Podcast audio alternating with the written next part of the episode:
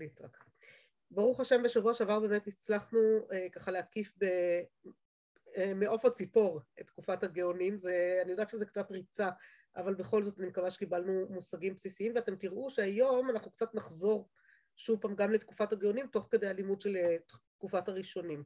עכשיו אנחנו מתחילות את הלימוד היום בסיפור מאוד מאוד נחמד, סיפור שממש גדלתי עליו, אני לא יודעת אם אתם זוכרות את הסיפור שסיפרתי לכם בתחילת השנה על המבחן ראשונים שיואל עשה לי, אה, כשיצאנו, ב, כשיצאנו והוא רצה להוכיח לי שאני מכירה הרבה, את זוכרות את הסיפור הזה? אז בסיפור שם סיפרתי לכם שתשעה ראשונים ככה מצאתי בקלות ועם העשירי קצת נתקעתי ואז פתאום אמרתי לו רבי חנוך ברבי משה והוא הסתכל עליי ולא הבין מאיפה הנחתתי עליו את הראשון הזה.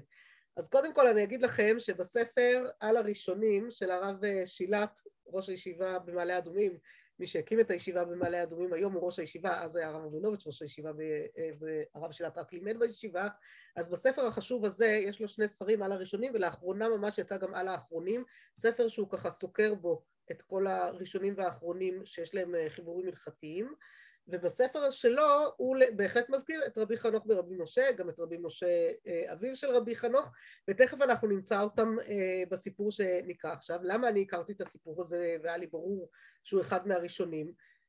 אני למדתי בחוג להיסטוריה של עם ישראל, ושם מלמדים את אה, סיפור ארבעת השבויים של ספר הקבלה של הרייבד הראשון, עוד, עוד מעט הרעבד הראשון, תכף תראו רבי אברהם מבן דאוד, תוכלו לראות את זה עכשיו מיד, ולכן אני הכרתי את הסיפור הזה, אבל מה לעשות שבישיבות, חוץ ממי שלומד אצל הרב שילת את השיעורים שיש לו פעם ב, בתולדות ספרות ההלכה, אמרתי לכם על השיעורים האלה דרך אגב, אתם ממש ממש מי שרוצה להעמיק בנושאים האלה יותר מוזמנת להיכנס ל... אני גם אשלח לכם את הפלייליסט של הישיבה במעלה אדומים עם הפלייליסט המסוים של הרב שילת, מאוד מאוד מאוד מומלץ, אבל הוא נכנס הרבה יותר לעומק ממה שאנחנו מספיקות לעשות כאן. אז זה מאוד מאוד טוב למי שרוצה להרחיב, אבל אני ככה מנסה לתמצת ולגעת רק בבולטים ביותר, לא עוברת עליהם אחד אחד כמו שהוא עושה בצורה יסודית יותר.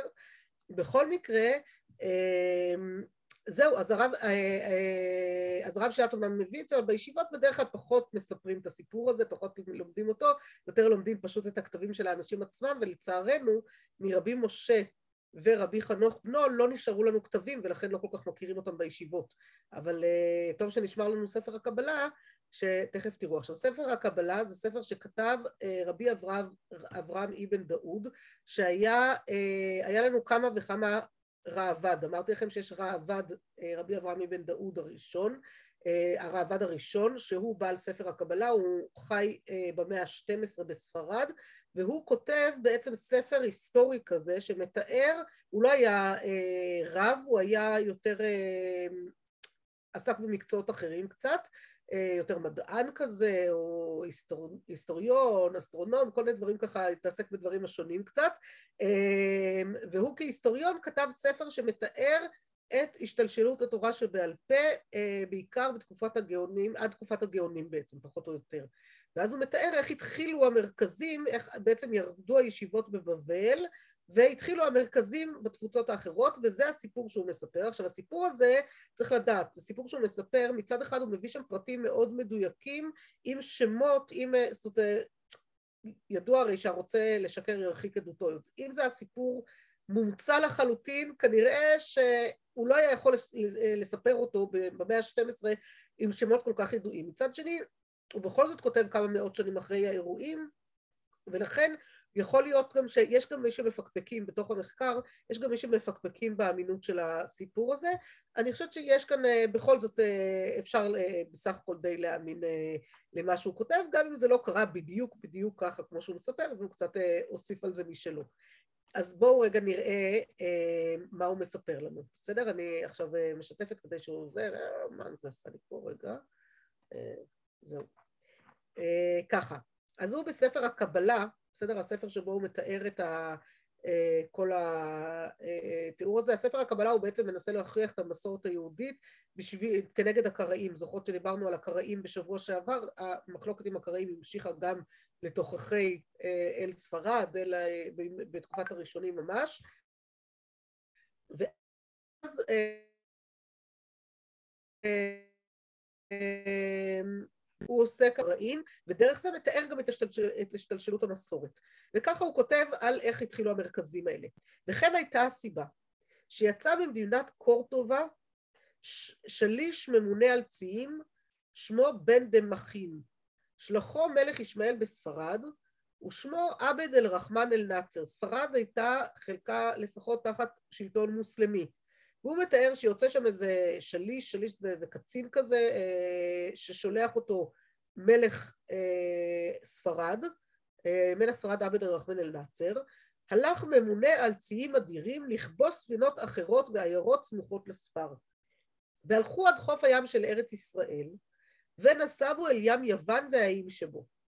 ומצאו אונייה, ובה ארבעה חכמים גדולים, היו הולכים ממדינת ברי למדינה נקראת ספסטין.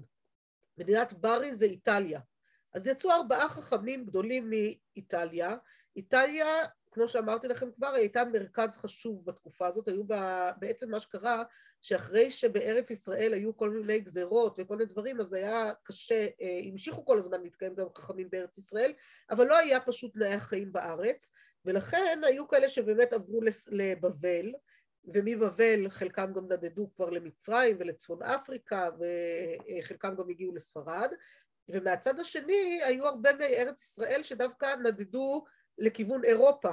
והתחנה הראשונה הכי אה, פשוטה להגעה הייתה איטליה. והם התיישבו באיטליה והיה באיטליה תמיד מרכז יהודי מאוד מאוד חשוב במהלך הרבה דורות. אז ארבעה חכמים שיוצאים מאיטליה יוצאים בספינה אה, לאיזושהי מדינה אחרת, והם הולכים, וחכמים אלו להכנסת כלה היו הולכים, כלומר הולכים, הולכים לדבר מצווה. וחבש בן דמכין האונייה ואסר את החכמים. אה, כלומר הוא היה סוג, סוג של קצת שודד כזה, כן, רצה להשתלט על זה, והוא כנראה לא ידע, לפי מה שמתאר פה אה, הרעב"ד, שהחכמים לא הגידו, מי, לא אמרו מה הם, לא אמרו שהם חכמים גדולים. למה הם לא אמרו שהם חכמים גדולים? כי אם הם היו אומרים את זה, הוא היה מבין שיש לו פה סחורה ששווה הרבה כסף. באותם ימים, אני רגע סוגרת את השיתוף, באותם ימים היה, אה, היו הרבה פעמים אה, שובים שבויים, ולוקחים בשבילם הרבה מאוד כסף כדי לשחרר אותם, ויש על זה הלכות מאוד מאוד אה, חשובות בהלכות מידון שבויים, שאסור לשלם יותר מהשווי של השבוי, צריך להיזהר בדבר הזה מאוד, כי אה, לא לכלות מעולם של ישראל. מצד שני, פדיון שבויים, כמו שראינו, אם אתם זוכרות בשיעור האחרון שהספקתי, הצלחתי עוד להגיע למדרשה שישבנו בשמש, זוכרות את הסיפור על אביי, שהמחלוקת שלו שם על, על בניין בית כנסת, ושאחת החששות למה אסור לסתור בית כנסת לפני שבונים אחר, שמא תזדמן מצוות פדיון שבויים ותיקחו את הכסף של הכינו בשביל בית הכנסת לפדיון שבויים, למה? כי פדיון שבויים יותר חשוב מבניית בית כנסת. אז זו מצווה מאוד מאוד מאוד חשובה, אבל צריך להיזהר כשיש שבוי שלא רוצים, אה, ש, ש, שהוא נחשב מאוד מאוד חשוב, אז כמובן מי ששובה אותו ירצה לקחת הרבה יותר כסף אה, עליו, ואז זה יכול, אה, זה, זה יכול להיות מאוד לא לכלות ממונם של ישראל יכול לעלות המון כסף, לא יצליחו לפדות אותם, אז לכן הם לא סיפרו בכלל מי הם ואף אחד לא ידע בעצם, גם, גם אותו אה, אה, שליש, אותו קצין ששבה אותם, בעצם לא ידע באמת מי האנשים האלה, הוא רק ראה ארבעה יהודים, והוא ידע שיהודים כן משלמים עבור שבויים, ואז הוא הצליח ככה, אה, בכל מקום שהוא הגיע והייתה קהילה יהודית, הצליחו, הוא הצליח כן להוריד אותם שם. אבל לפני כן, כשהם היו עוד הולכים באונייה, אז הוא אומר ככה, ועשר את החכמים, האחד היה רבי חושיאל, אביו של רבנו חננאל, אנחנו תכף נראה את כל החכמים האלה אה, גם כשנלמד, בסדר? לא את כולם, את רובם. אז רבנו חנן, אה, חושיאל, רבי חושיאל, אביו של רבנו חננאל, והאחד רבנו משה, אביו של רב חנוך, עשרו עם אשתו ועם רב חנוך בנו, ורב חנוך בנו עודנו נער. והשלישי רבי שמריה ברבי אלחנן, והרביעי לא יודע שמו. כלומר, הוא לא יודע, הוא אומר אה, ככה, אני לא יודע מי היה הרביעי שם בתוך הספינה, אבל היה עוד אחד. וביקש השליש לכפותה לאשתו של רב משה ולענותה, כלומר רוצה לאנוס אותה, כי הייתה יפה ביותר, והיא צעקה אל רב משה אישה בלשון קודש, כלומר בעברית, ושאלה ממנו, אם הנתבעים בים חיים בתח... בתחיית המתים אם לא, והוא השיבה, אמר השם מבשן אשיב, אשיב עם מצולות ים, וכששמעה דבריו הפילה עצמה בים וטבעה ומתה. כלומר היא העדיפה שהוא לא אה, ייגע בה והיא העדיפה למות מאשר שהוא אה, חלילה אה, יאנוס אותה. הבינה שלא יהיה לה טוב אה, ככה כי הוא מן הסתם לא היה משחרר אותה גם אחר כך והחיים שלה היו נהרסים לגמרי אז היא כבר העדיפה להתאבד ו, אה, וככה היא בעצם, הוא, הוא ככה מתאר את התיאור מאוד קשה של השיחה האחרונה שלה עם אה, אישה שאומר לה שכן, היא, כאילו מה שהדאיג אותה באמת שהיא תחיה בתחיית המתים למרות שהיא אה, כרגע מפילה את עצמה לים. וחכמים אלו לא הגידו לאדם בעולם מה טבעם ומה חוכמתם. והשליש מכר את רב שמריה באלכסנדריה של מצרים, ומשם עלה למצרים והיה לראש, כלומר האונייה הזאת ממשיכה להסתובב בים התיכון. הוא עוצר במצרים והקהילה שם פודה או מוכר את רבי שמריה שאף אחד לא יודע מהו, אבל ברגע שהוא עולה כנראה מגלים שהוא היה, אה, שהוא אדם חשוב, ואנחנו יודעים על רב שמריה אה, רבי אלחנן שהיה חי במצרים, שהוא באמת יש לנו תשובות והתכתבויות שלו עם גאוני בבל, כלומר מכירים את הדמות הזאת. הוא מכר את רבי חושיאל באפריקה בחוף הים, ומשם עלה אל מדינת אל-קיירואן, שהייתה בימים ההם חזקה מכל מדינות ישמעאל שבארץ המערב. ושם היה רבי חושי, חושיאל לראש, ושם הוליד את רבנו חננאל בנו, והוא באמת מוכר לנו, אה, אה, אה, הוא מוכר לנו מאוד, עוד רגע נראה מה שאנחנו מכירות ממנו. אבל שם באמת הוא כאילו הקים את המרכז בקיירואן. הוא בא השליש לקרטובה, כלומר קורדובה בספרד, הוא מכר שם רבי משה ורבי חנוך בנו, ופדאו אנשי קורטובה. וכמדומין היו שועה בארץ, לא הכירו אותו ולא ידעו מי הוא. והייתה בקורדובה בית הכנסת ששמה כנסת המדרש. כן, כן, מה שאלת, אה, הילה? הם היו מקורטובה. לא, אה, השליש היה מקורטובה, הם היו מאיטליה. הם יצאו מאיטליה. כולם, אה. כל ארבעת החכמים יצאו מאיטליה, בסדר? יצאו אוקיי, מאיטליה. בסדר. אבל הספינה שלהם, הם, הוא, הוא השתלט על הספינה שלהם, וכיוון שהוא היה ספרדי, הוא, הוא המשיך עם הספינה שלו וחזר לספרד, רק עם רבי משה ורבי חנוך, בנו, בסדר? והוא מוריד אותם שם, הקהילה היהודית פודה אותם, וחושבים שהוא איזה עם הארץ, יושב שם ככה בקצה של בית המדרש, ולא אומר כלום, והייתה בקורטובה בית הכנסת ששמה כנסת המדרש. והיה שם דיין ששמו רבי נתן, וחסיד גדול היה, אבל לא היו אנשי ספרד, ספרד בקיאים בדברי רבותינו זכרונם לברכה. ואף על פי כן, באותו מעט שהיו יודעים, היו עושים מדרש ומפרשים ועולים ויורדים. כלומר, הם ניסו ללמוד ככל יכולתם, אבל הם לא הייתה להם בקיאות גדולה מדי. זה מין תיאור כזה של אה, איך מתחיל מרכז, כן? איך מתחיל ככה בלי שיש יותר מדי ידיעה. ופרש רבנו נתן הדיין על כל הזעת טבילה, והיא במסכת יומא, ולא ידע לפרשה, הוא נתקע באמצע לימוד של מסכת יומא, שכתוב שם על כל הזעת טבילה, ולא ידע לפרש את זה. ורבי משה יושב לפאה אחת כמו שמש, כלומר יושב בקצה החדר, כמו איזה אחד, מי שמשמש ככה את האנשים, וקם אל רבי נתן, הוא שומע את זה שהוא מסתבך שם עם הפירוש, וקם אל רבי נתן ואמר לו, רבי, פשו להות טבילות, נשארו להם טבילות, יש דרך להסביר את זה. וכששמע הוא והתלמידים את דבריו, תמו זה אל זה ושאל ממנו לפרש להם ההלכה, ופרש להם ההלכה כהוגן. וכל אחד ואחד, ואחד שאל ממנו שאלות בכל הספקות שהיו להם, והשיב תשובות ברוב, ברוחב חוכמתו. ואז הם מבינים שיש להם בעצם פה נכס מאוד גדול שהם בכלל לא ידעו על קיומו. הם חשבו שהוא עם הארץ, ופתאום מגלים שבעצם הוא יודע הרבה הרבה הרבה יותר מהם. והיו בעלי דינין מחוץ למדרש שלא היה להם רשות להיכנס עד השלמת התלמידים פסיקתם. כלומר, היה, אה, מה שהיה נהוג זה שהתלמידים היו יושבים ולומדים, אחרי שמסתיים יום הלימוד, אז כל בעלי הדינים שהיו צריכים דין, היו יכולים להיכנס אה, לבית המדרש, או יוצאים אליהם אה, החוצה מבית המדרש, ואז רבי נתן הדיין היה פוסק להם פסקים.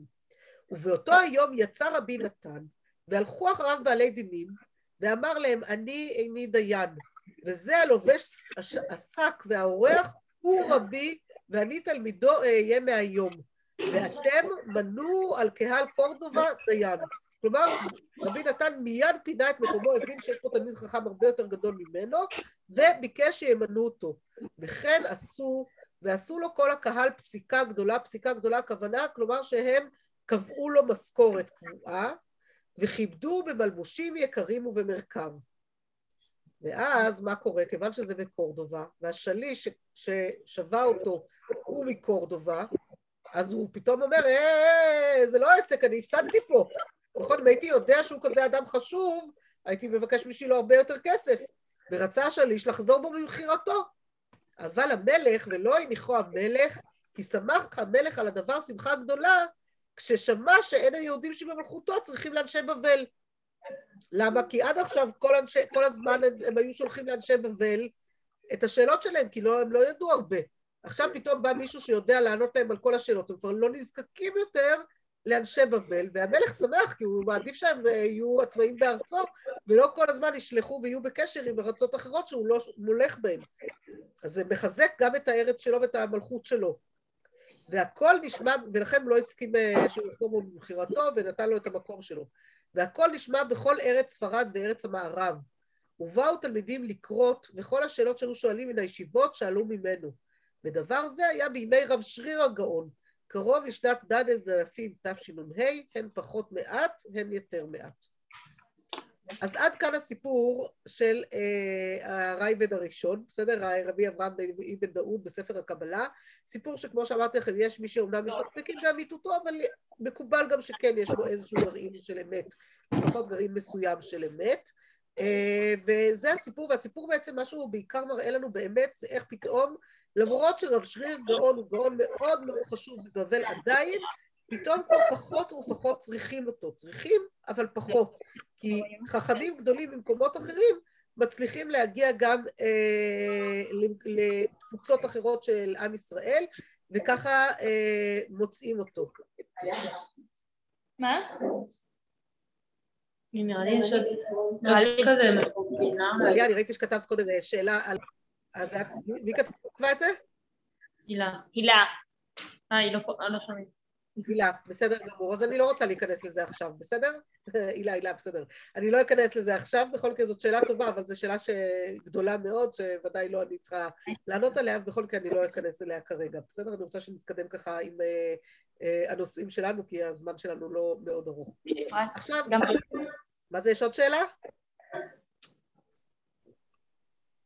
יופי. עכשיו, מה שאני אעשה עכשיו במקורות הבאים, בעצם מה שהבאתי לכם, זה כמה מאותם אה, חכמי הראשונים הראשונים שנזכרו לנו, הבאתי לכם פשוט את הפירושים שלהם עצמם, שנלמד דרך הפירושים שלהם לתלמוד מי הם היו. נכיר ככה קצת יותר גם את הסגנון שלהם ואת סגנון הפירוש שלהם, דרך הפירושים שלהם לתלמוד. בסדר? אז זה מה שאנחנו בעצם עושות. לכן, כל פעם אני מתחילה ממקור מהתלמוד, מהתלמוד הבבלי, שהם, ואחר כך עוברת לפירוש שלהם, ותראו גם כמה הם תפסו חזק, אה, כשנראה אותם אחר כך גם בפירוש של התוספות. אז יש כאן כמה סוגיות ככה שונות שהבאתי ככה אה, בהקשר הזה, ובואו נראה את זה ביחד.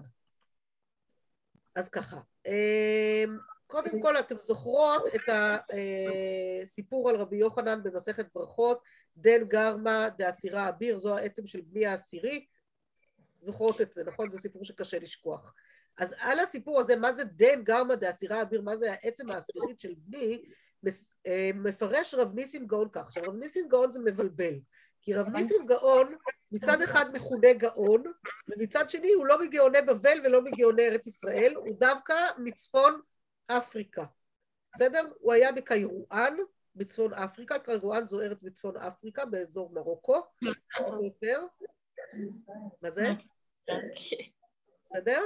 אמ, והרב ניסים גאון, אומנם מכונה גאון אבל הוא לא מגאוני בבל, הוא חי בצפון אפריקה והוא היה אחד מתלמידי החכמים הגדולים של התקופה הזאת, הוא למד אצל אבא שלו רבי יעקב וגם הוא היה תלמיד חבר של רבנו חננאל שראינו שהיה הבן של רבי חושיאל שהיה מארבעת השבויים, בסדר? אז כשרבי חושיאל נוחת בקיירואן הוא בעצם מוצא שם את רבי יעקב אבא של רב ניסים גאון ומכירים אחד את השני.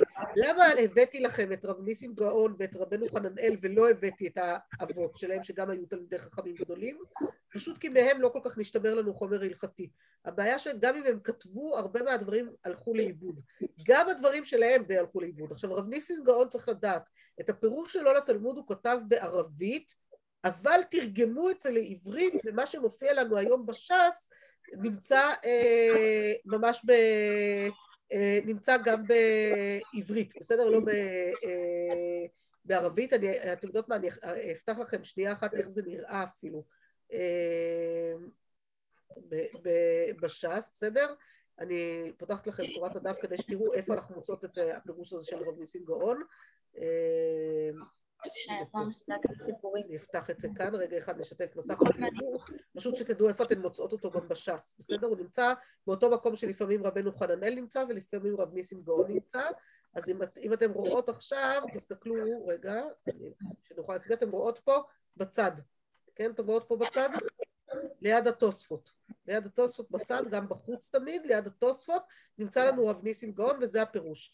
אני רגע אה, סוגרת ועוברת לשיתוף של אה, הדף שלנו, כי יהיה לנו יותר קל מהדף מאשר ככה, אז תראו מה הוא אומר על דן גרמא דאסירה אביר. דן גרמא דאסירה אביר, פרשו רבנו שרירא ורבנו היי, כלומר הגאונים בני תקופתו, אה, רגע, פרשו רבנו שרירא ורבנו היי חמודו ז"ל, רבי יוחנן קבר עשרה בנים זכרים, וכי העשירי שבהן נפל לתוך יורה גדולה שהייתה רותחת, כלומר לתוך סיר ענק כזה שהיה רותח, ריתוח קשה וחזק, ונמס בשרו ונמק. נטל רבי יוחנן עצם של אצבע קטנה שלו וצררה בסדינו, והיה מנחם באחרים. ואית דאמרי, ויש שאומרים כי נשאר לו בן אחד, ושמו רבי מתנה, ושיגרו מארץ ישראל לבבל ללמוד תורה לפני שמואל. מה הרווחנו בסיפור הזה, חוץ מהסיפור המאוד מאוד קשה של התיאור, ושאני לא יודעת אם הוא נכון או לא, על איך מת הבן העשירי של רבי יוחנן, הרווחנו פה את המסורה שיש לרב ניסים גאון בצפון אפריקה מרב שרירא ורב היי, הגאונים בבבל, בסדר? זה דבר אחד. דבר שני שהרווחנו פה, אז נזכרנו ברבי יוחנן שכבר הכרנו, ונתקלנו ברבי מתנה שיש מי שאומר שהוא הבן של רבי יוחנן, הבן האחרון שכן נשאר לו, שהוא שלח אותו מארץ ישראל ללמוד תורה אצל שמואל בבבל. ואת רבי מתנה אנחנו מכירות, בסדר? רק לא יודעים, לא בטוח אם הוא באמת היה בן של רבי יוחנן. אבל רבי מתנה מוכר לנו בבבל, ידוע אה, המורה כזה, בסדר? אז זה ככה אה, קצת לעשות אה, סלט אולי מהתקופות שלמדנו, אבל אני מקווה שהסלט הזה גם עושה סדר. אני עוברת לרבנו חננאל, בסדר? גם רבנו חננאל הבאתי לכם מקור שכבר ראינו אותו בעבר, אני בכוונה קצת חוזרת על מקורות בחלקם, כי זו חזרה טובה, בסדר? תמיד טוב לחזור ולשנן. אז אתם זוכרות את הסיפור, רב, רב בר אחווה אה, בר אחוה דרבי חייא ובר אחתי. רב בן אחיו של רבי חייא ובן אחותו. זוכרות את הסיפור הזה? על רב, על שושלת של רב?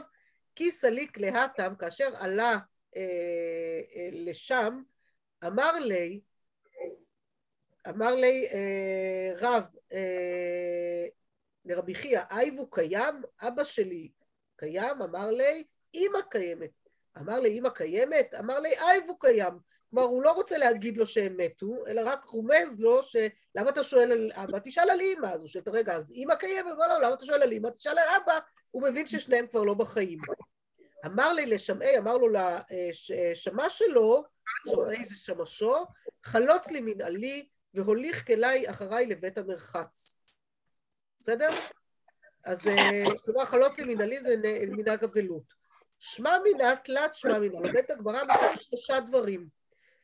אבל אסור בנעילת הסנדל, ושמע מינה ששמועה רחוקה אינה נוהגת אלא יום אחד, כלומר שכשאדם שומע על מות קרובו, אבל זה כבר מזמן, זה לא באותו יום שבו הוא נפטר, אז הוא צריך להתאבל רק יום אחד, ושמע מינה מקצת היום ככולו, כלומר לא את כל היום, אלא שמספיק שהוא מתאבל שעה, שעתיים מהיום, ואחר כך הוא לא צריך יותר להתאבל.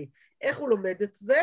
מהחלוץ לי מנהלי, כלומר תחלוץ לי את המנהלים זה מנהג אבלות, אבל הוליך כלי אחריי לבית המרחץ, כלומר אני יכול גם להתרחץ היום, וכמובן באבלות אסור להתרחץ, אה, לא מדברת על מצבים שבהם אין ברירה, איסטניס וכולי, אני מדברת על בפשטות בהלכות אבלות אסור להתרחץ, אבל מזה שהוא אומר, "תל- תוליך אחר- כלי אחריי לבית המרחץ, כלומר, אני כן רוצה להתרחץ היום, לומדים מזה ששמועה רחוקה נוהגת רק יום אחד, וגם היום הזה הוא רק מקצת היום, מקצת היום ככולו.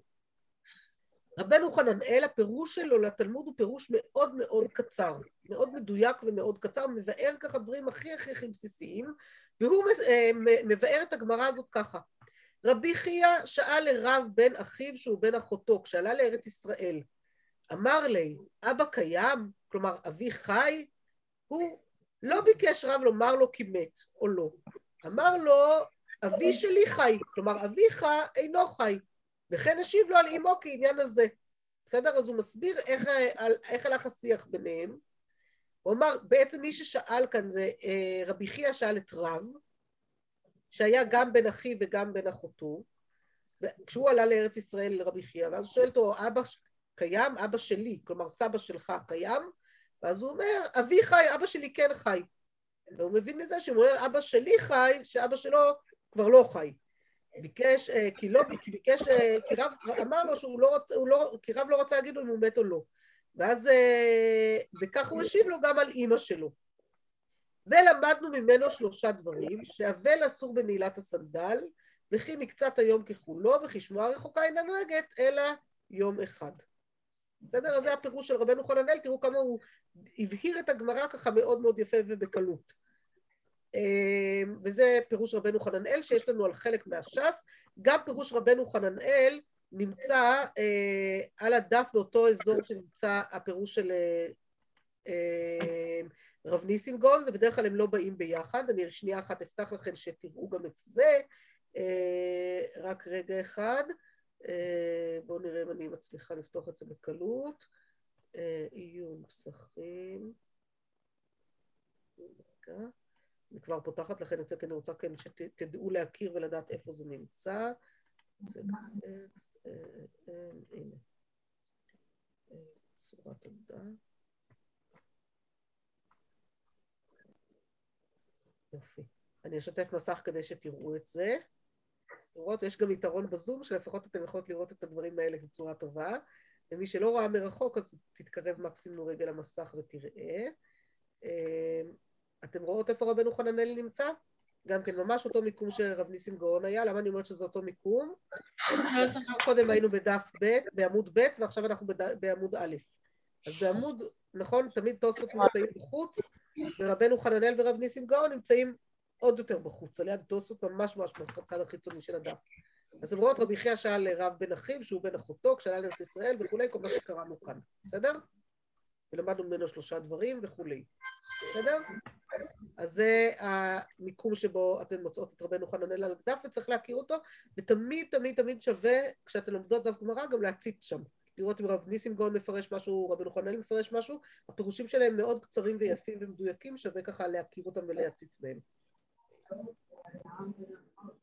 והם גם מאוד קדומים, כלומר הם מביאים לנו גם מסורות של גאונים קדומים, של מסורות מאוד ככה חשובות.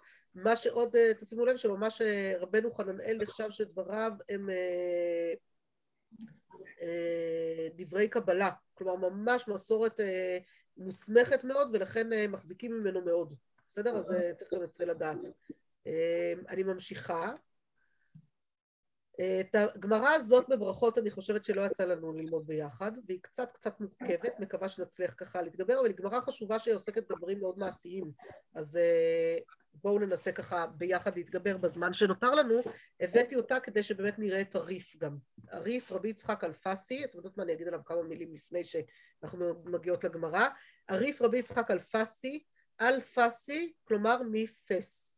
אבל לא ברור בכלל שהוא נולד בפס. יכול להיות שרק המשפחה שלו הייתה מפס במרוקו, פס זו עיר במרוקו, בסדר? גם הוא מצפון אפריקה, והוא אה, בעצם רוב חייו היה באלג'יר, שזה די קרוב למרוקו, זה גם אזור צפון אפריקה, והוא היה נחשב לאחד מתלמידי החכמים המאוד מאוד גדולים, קצת יותר מאוחר, קצת אחרי רבנו חננאל ורב ניסים גאון, הוא יותר מאוחר מהם, דור אחד או שניים אחריהם, והוא בגיל 75 היה רדיפות שם בצפון אפריקה ולכן הוא עבר לספרד ובסוף חייו הוא חי בספרד ונחשב שם, התקבל שם לתל- כתלמיד חכם מאוד מאוד מאוד גדול, הכירו מיד בגדולתו, והוא היה, אה, זהו, ושם הוא סיים את חייו כראש ישיבה בספרד.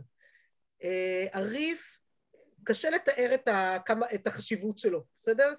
כי הוא באמת, אה, מה ש, החיבור שהוא חיבר הוא בעצם מה הוא עשה, הוא לקח את הש"ס, נימה ממנו את כל הדיונים וכל האגדות וכל הסיפורים וכל זה, וחתר להגיע לפסקים, ממש לפסקים מתוך הש"ס, ולכן התלמוד שהוא חיבר בעצם הוא נחקר תלמוד קטן.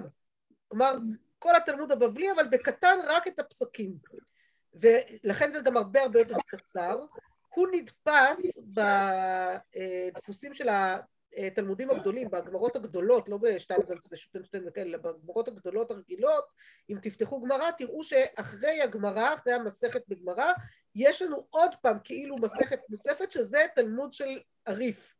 והוא גם בנוי ככה שהתלמוד שלו נמצא באמצע, ומסביבו, כמו שיש לנו רש"י ותוספות בתלמוד הרגיל, מסביבו פירושים שנכתבו עליו בתקופת הראשונים.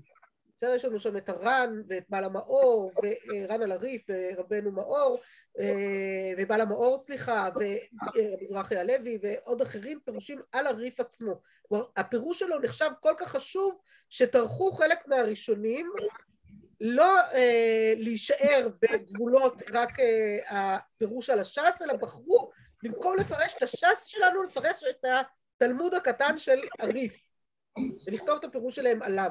אה, וזה מאוד מאוד מאוד חשוב, הריף נחשב אחד משלושת עמודי הפסיקה של השולחן ערוך. כשהשולחן ערוך, אנחנו עוד נגיע אליו, אה, מנסה לברור איך אני פוסק הלכה, אז יש לו שלושה עמודי פסיקה, ריף, רמב"ם וראש, אנחנו נגיע גם לרמב"ם ולראש ונלמד עליהם כמובן, ומשלושתם הוא מנסה לראות מה הדעה של שניים לעומת אחד, ובדרך כלל ככה הוא פוסק הלכה, כלומר הריף במעמד מאוד מאוד חשוב שדעותיו נפסקו להלכה עד ימינו, בסדר? לכן אה, חשוב מאוד להכיר אותו, ובואו אה, עכשיו רגע נראה את הגמרא ואחר כך איך הריף מקצר אותה, בסדר? איך הריף אה, פוסק אותה להלכה, ונראה גם עוד משהו מעניין בסוף אם רק עוד נספיק.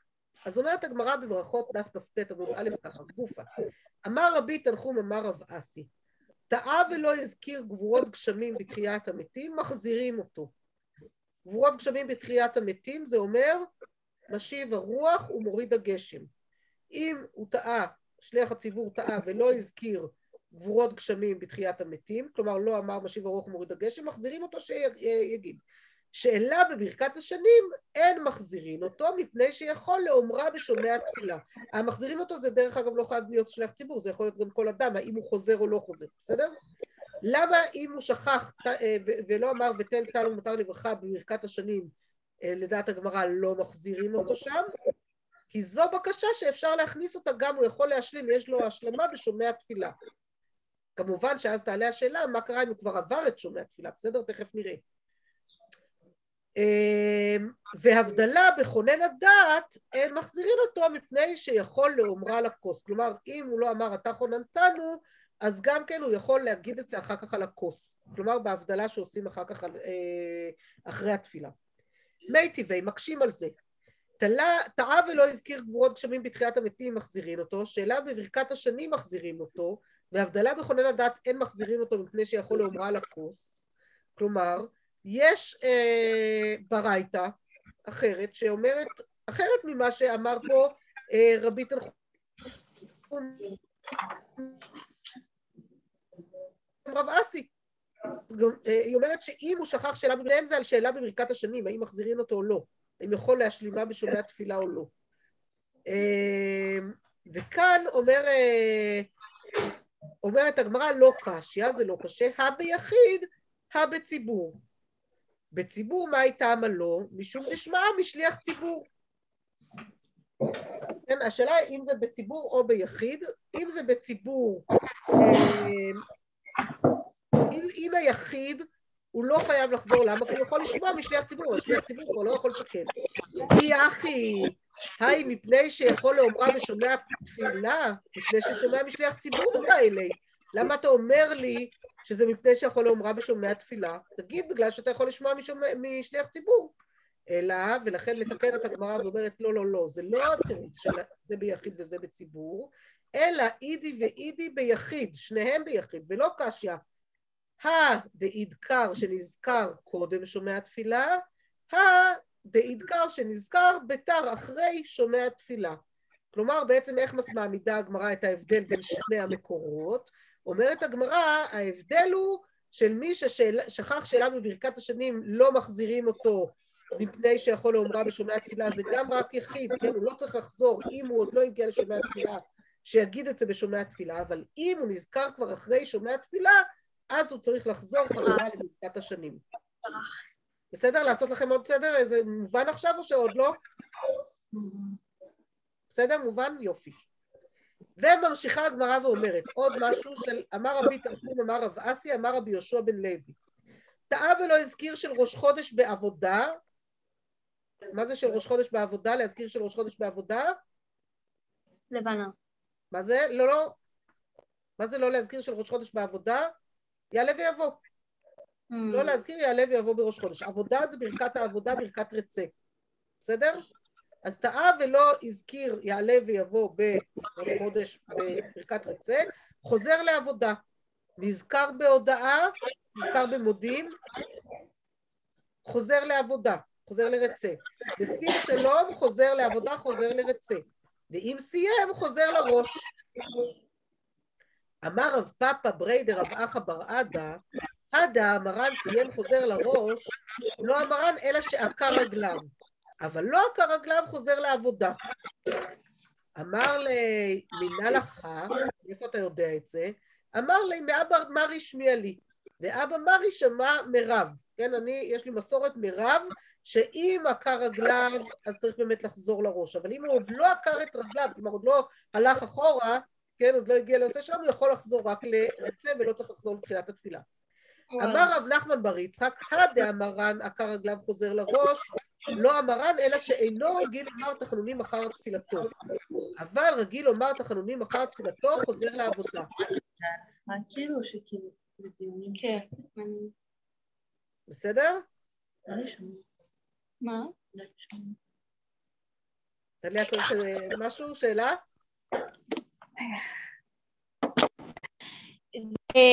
שומעים אותי? כן, כן. אוי, פתאום לא שומעים. זה להלכה או ל...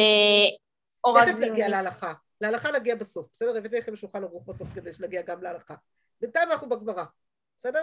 עוד רגע נגיע להלכה, בכוונה השארתי את זה, לא רציתי להשאיר את זה פתוח, כי זה באמת משהו מאוד מעשי.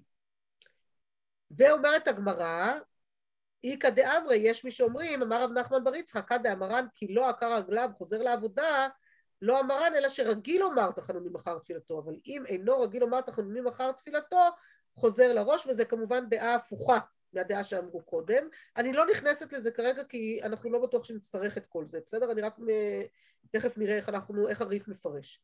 רבי אליעזר אומר, העושה תפילתו קבע וכולי, מהי קבע? אמר רבי יעקב ברידי, אמר רבי הושעיה, כל שתפילתו דומה עליו כמסוי. כלומר שהיא ככה כבדה עליו, היא קבועה עליו כאילו. ורבנן אמרי כל מי שאינו אומרה בלשון תחנונים. רבא ורב יוסף דאמרי התרוויו שניהם אומרים כל שאינו יכול לחדש בדבר. אז יש כאן כמה דעות למה זה תפילת קבע. בואו רגע אחד נראה איך הריף מפרש את כל הסיפור הזה, בסדר? הריף בקצרה, תראו כמה ארוך היה הקטע הזה עכשיו ואיך הוא נהיה קצר כשמגיעים לריף. אומר לנו הריף ככה, אמר רבי תנחום, אמר רב, רבי אסי, טעה ולא הזכיר גבורות גשמים בתחיית המתים, מחזירים אותו. שאלה בברכת השנים, אין מחזירים אותו מפני שיכול לאומרה בשומע תפילה. והני מילי, והדברים האלה, דאידקר מקמי שומע תפילה, שנזכר לפני שומע תפילה. אבל, אבל לא אידקר מקמי שומע תפילה, מחזירים אותו. ואם טעה ולא הזכיר הבדלה בכונן הדעת, אין מחזירים אותו, מפני שיכול לאומרה על הכוס. אמר רבי תנחום, אמר רבי אסי, אמר רבי יהושע בן לוי, טעה ולא הזכיר ראש חודש בעבודה, חוזר לעבודה. בשים שלום ובהודעה חוזר לעבודה, ואם סיים חוזר לראש. אמר רב פאפה בריידר, רב אחא בר אבא, הדה אמרת אם סיים לרו, אה, חוזר לראש, לא אמרן אלא שעקר את רגליו, אבל לא עקר את רגליו, חוזר לעבודה. אמר רב נחמן בר יצחק, הדאמרת כי לא עקר את רגליו חוזר לעבודה, לא אמרן אלא כשהוא רגיל לומר אחר תפילתו תחנונים. אבל, אבל אם אינו רגיל לומר אה, תחנונים אחר תפילתו, אף על גב דלא עקר את רגליו, חוזר לראש וכן הלכה. כלומר, מה עשה כאן הריף? קודם כל הוא תמצת, נכון? הוא, הוא, את כל הדיון, ראיתם את כל הדיון שהיה כאן על אה, איך, אתה, איך זה יכול להיות, האם זה קשה, זה לא קשה, יחיד, ציבור, כל זה הוא הוציא. הוא רק קיצר והחזיר את זה ישר למקום, כן? זה לפני שהוא תפילה, זה אחרי שהוא תפילה הגיע ישר למסקנה של הגמרא. זה דבר ראשון. דבר שני, לגבי כל הסיפור של ההודעה, גם פה הוא פסק. נכון, אמרנו שיש כאן איכא דאמרי, יש כאן דעה נוספת, והוא החליט לפסוק. כמו איזה דעה הוא פסק, כמו הדעה הראשונה או כמו הדעה השנייה, כמו האיכא דאמרי הראשון או השני. עכשיו צריך להסתכל על זה בצורה מדויקת. אז תסתכלו, מה הוא אומר כאן? עד המרת כאילו עקר את רגליו חוזר לעבודה, לא המרן, אלא כשהוא רגיל לומר אחר תפילתו תחנונים. אבל אם אינו רגיל, אפילו שלא עקר רגליו, חוזר לראש. כלומר, עד המרן, כאילו עקר, לא אומר שרגיל לומר תחנונים אחר תפילתו, לא רגיל לומר אחר תפילתו חוזר לראש, כלומר הוא פסק כמו האיכא דאמרי השני, כמו הדעה השנייה ולא כמו הדעה הראשונה. בסדר? בואו נראה עכשיו על הדבר הזה את התוספות. למה אני מביאה לכם את התוספות? כי התוספות פה, תסתכלו, מזכיר לנו גם את ההלכות גדולות שלמדנו בשבוע שעבר, גם את רב אילפס, כלומר ריף שלמדנו עכשיו, וגם את רבנו חננאל שלמדנו עכשיו. לכן הבאתי שלושה פירושים של התוספות, תראו כמה זה חשוב, כמה הם חשובים הפירושים האלה, ומכאן... אה, סליחה, אני פשוט מתייבשת. אומר לנו התוספות ככה, רגע, אתם שומעות אותי? מדווח לי על איזה בעיה באינטרנט? בסדר, אני מקווה שזה בסדר. טעה ולא הזכיר שראש חודש בעבודה חוזר לעבודה. ובהלכות גדולות, מי זה הלכות גדולות? מי זוכרת? מי זה הלכות גדולות? משבוע שעבר? מי שזוכרת? מי זה הלכות גדולות? רבי שמעון קיירה מבבל, הוא לא היה גאון, הוא לא היה ראש ישיבה, אבל הוא כתב את הספר המאוד מאוד מאוד חשוב שנקרא הלכות גדולות. אז תזכרו אותו. אמרתי לכם שהתוספות מזכיר אותו הרבה מאוד פעמים, והבאתי לכם גם דוגמה לזה בשבוע שעבר, אז תזכרו, רבי שמעון קיירה מגאוני בבל, אבל לא מהגאונים, הוא לא היה ראש הישיבה ולכן הוא לא נקרא גאון, אבל היה תלמיד חכם מאוד מאוד חשוב בתקופת הגאונים, שכתב את הספר הלכות גדולות. ובהלכות גדולות פירש דווקא ביחיד, אבל בציבור אינו חוזר מפני ששומע משליח ציבור. מי הוא צריך לדקדק מפי החזן כל אות ואות של תפילה, אף על פי שהוא בקיא. דהה אמרינן בראש השנה כשם שמוציא את שאינו בקיא, כך מוציא את הבקיא. ואף על גב, לא, אה, זה וכולי. אני לא רוצה להיכנס לכל אה, מה שהתוספות מפרש פה, אה, כי בסוף זה כבר להיכנס לכל הדיון התלמודי שיש כאן, אבל מה, מה, מה הוא בעצם אומר? התוספות אומר שבהלכות גדולות הוא פסק קצת אחרת. הוא כן פסק את ההבדל בין יחיד לציבור, הוא כן אפשר ליחיד ששכח, במקום לחזור על תפילתו, לשמוע את כל חזרת השץ, אבל הוא אומר, רגע, רגע, רגע, אם אני רוצה לצאת ידי חובה כשאני שומע בחזרת השץ, כן, במקום לחזור על התפילה עוד פעם, נכון? כי זה די מבאס לגמור את כל שמונה עשרה, ואז לעמוד עוד פעם להגיד את שמונה עשרה. יצא לכם פעם אה, ששכחתם והייתם צריכות לחזור? זה לא בדיוק אה, חוויה נחמדה, נכון? אז אם מתפללים בציבור, אומר לנו כאן הלכות גדולות והתוספות מביא בשמו, שאפשר לצאת ידי חובה בחזרת השץ, אבל מה אז צריך? לא כמו שאנחנו בדרך כלל עושות בחזרת השץ, שאנחנו כבר מכירות את התפילה ויודעות וזה קצת משעמם כל הקטע הזה שסתם חוזרים לנו עוד פעם על מה שהיה, אלא צריך במקרה כזה להיות מאוד מאוד מרוכזות ולהתכוון לצאת ידי חובה.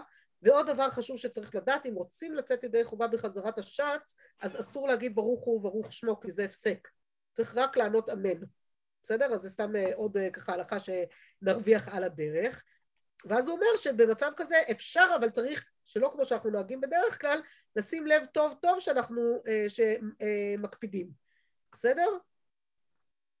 אה, אבל פה תראו שבהמשך של הפירוש שלו הוא אומר שזה לא כזה פשוט, בסדר? אה, והוא הדין לכל דבר שמחזירים אותו. אי הדר, אם חזר שמע לי משלוח הציבור, דציבורא מראש ועד סוף, נפיק, יצא. אבל אומר, והרב רבי מאיר פסק, דווקא שכח להזכיר של ראש חודש, אבל שכח ברכה שלמה, מחזירין אותו, ואינו יוצא בשמיע, בשמיעתו משליח ציבור. את הרב רבי מאיר אנחנו עוד נראה, נלמד עליו בפעם הבאה, על רבי מאיר מרוטנבורג, בסדר? מחכמי הראשונים באשכנז מאוד מאוד מאוד חשוב. הוא אומר שהוא מצמצם את הפסיקה הזאת של ההלכות גדולות, והוא אומר, זה לא אה, גורף לכל דבר, אלא רק דווקא במי ששכח להגיד יעלה ויבוא בראש חודש, ברצה. אבל אם הוא שוכח ברכה שלמה, הוא דילג על ברכה שלמה, אז הוא צריך כבר לחזור, כי התפילה שלו בעצם כבר לא זה, והוא לא יכול לצאת ידי חובה משליח הציבור.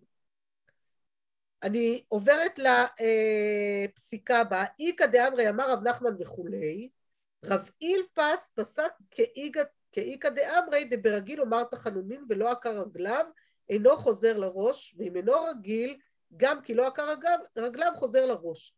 ואם עקר גם כי רגיל לומר תחנונים כמו אלוקיי נצור לשוני, חוזר לראש. כלומר, מביא פה התוספות, נקבל פה התוספות את הפסיקה של הריף, בסדר? והוא אומר, מביא ואומר, תשימו לב, הריף פסק כמו האיכא דאמרי, כמו האפשרות השנייה, ולכאורה אם הוא מביא את זה ולא חולק עליו, נשמע שהוא באמת מקבל את הפסיקה הזאת להלכה.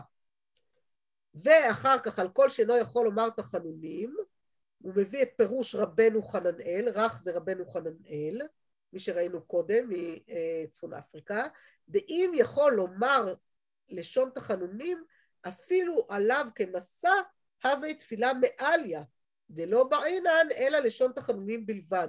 כלומר, ראינו קודם שלוש דעות, נכון? אם אתם זוכרות, ראינו קודם שלוש דעות בגמרא, למה זה העושה תפילתו קבע. אומר רבי אליעזר, העושה תפילתו קבע, אין תפילתו תחנונים. מהי קבע? ראינו כל שתפילתו דומה עליו כנשוי, ורבנן שאומרים כל מי שאינו אומרה בלשון תחנונים, ועוד את הדעה של כל שאינו יכול לחדש בדבר. אז מסביר פה התוספות בשם רבנו חננאל, שכל שתפילתו דומה עליו כנשוי, וכל מי שאינו יכול, שאינו אומרה בלשון תחנונים זה לא חייב לסתור אחד את השני, כלומר יכול להיות מצב שאדם יגיד בלשון תחנונים אפילו שזה קשה לו, כן? כלומר אנחנו מצד אחד אני מאוד מאוד מאוד מתחננת בתפילה ומצד שני אני כן מרגישה שהיא כבדה עליי, הוא אומר שזה בסדר גמור כי העיקר העיקר הוא כמובן התחנונים, להגיד את זה בכוונה, בלשון תחנונים הכוונה בכוונה גדולה, כן? להתכוון ממש בואו נראה עכשיו בכל זאת גם את הפסיקה להלכה של אה, שני הדברים שלמדנו פה, בסדר? ובזה אנחנו נסיים, ואולי אה, נסיים טיפונת קודם, לא נורא. אומר לנו השולחן ערוך, אם לא שאל מטר ונזכר קודם שומע תפילה, אין מחזירים אותו, ושואל בשומע תפילה. ואם היה לו תענית וצריך לומר עננו, יאמר השאלה קודם עננו.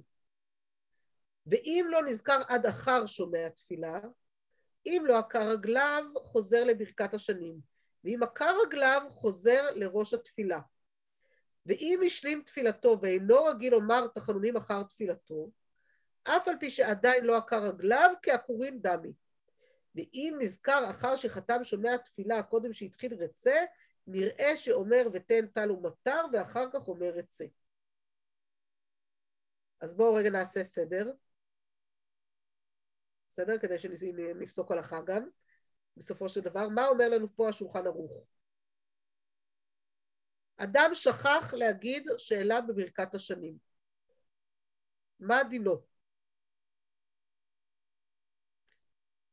אז ככה, יש לנו כמה אפשרויות. אם הוא נזכר לפני שומע תפילה, הוא אומר את זה בשומע תפילה. כן? ואם צריך גם, יש תענית באותו יום והוא צריך לומר עננו, של תענית, אז הוא אומר את זה לפני עננו של תענית. הוא פשוט אומר בתוך שומע תפילה, ותן טל ומטר לברכה. ואם לא נזכר עד אחרי שומע תפילה, אז תשימו לב, יש לנו כאן מצב ביניים שהוא מביא בסוף, אני רגע לא, לא הולך לפי סדר השולחן ערוך, אלא לפי מה שהוא הביא. המצב הוא כזה, אתם יודעות מה, אני אעשה לכם את זה ככה. אה, לא אמר אה, שאלה בברכת השנים, כן? נזכר לפני שומע, שומע תפילה, יאמר בשומע תפילה, ולפני עננו, אם זו תענית. בסדר? רואות מה אני עושה? נזכר בסוף שומע תפילה, כלומר אחרי שהוא כבר חתם, ברוך אתה השם, שומע תפילה, ולפני שהתחיל רצה, יאמר ותן טל ומטר לברכה, ויתחיל רצה.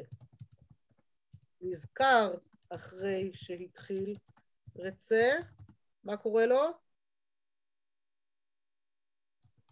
חוזר, אם לא נזכר עד אחר שומע תפילה, אם לא עקר רגליו, חוזר לברכת השנים. בסדר? כלומר, חוזר לברכת השנים, ואז הוא צריך את כל מברכת השנים ואילך. בסדר? שנים, הוא ממשיך שוב את כל הברכות. נזכר אחרי שעקר רגליו, רגע, עכשיו לפני שעקר רגליו, נזכר אחרי שסיים תפילתו, עכשיו השאלה מה זה אינו רגיל לומר תחנונים, נכון? נזכר אחרי שסיים תפילתו ואינו רגיל לומר תחנונים אחר תפילתו, אחרי שסיים תפילתו ואינו רגיל לומר תחנונים, תחנונים זה אלוקיי נצור, בסדר? אינו רגיל לומר תחנונים אחר תפילתו, אז הוא חוזר לראש התפילה. נזכר אחרי שסיים תפילתו ורגיל לומר תחנונים, ועוד לא עקר רגליו, חוזר לברכת השנים, ואם כבר עקר רגליו, חוזר ל... אה, כבר עקר רגליו, חוזר לראש, לראש התפילה. בסדר? עשינו סדר? שנייה, אני אשנה רגע אחד את ה...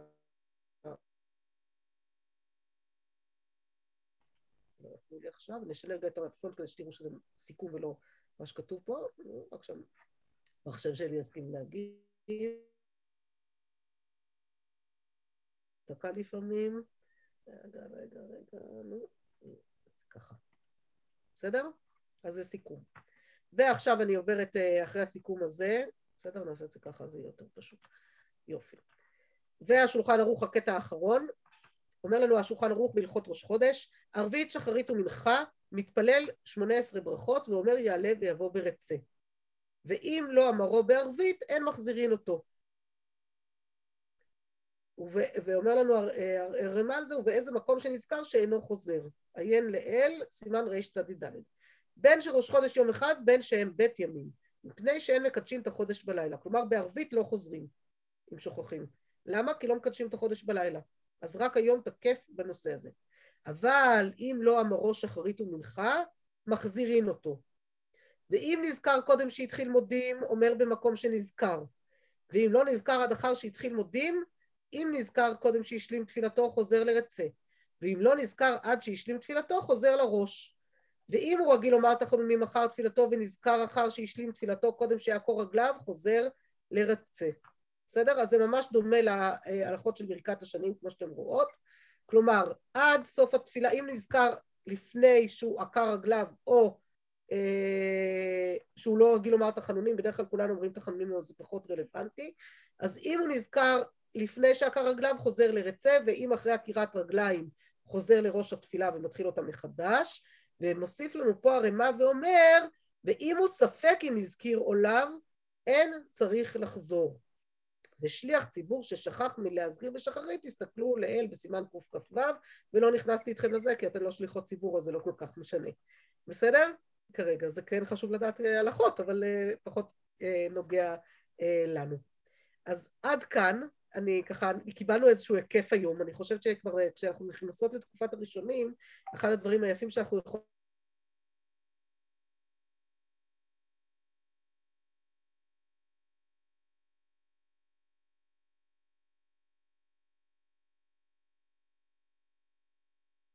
את הריף, שהוא כבר מראשוני הראשונים, ואת הפסיקה שלו, וראינו את התוספות, איך הוא מגיב לפסיקה של הריף ורבנו חננאל, ומשם ראינו גם איך בשולחן ערוך זה כבר נפסק להלכה.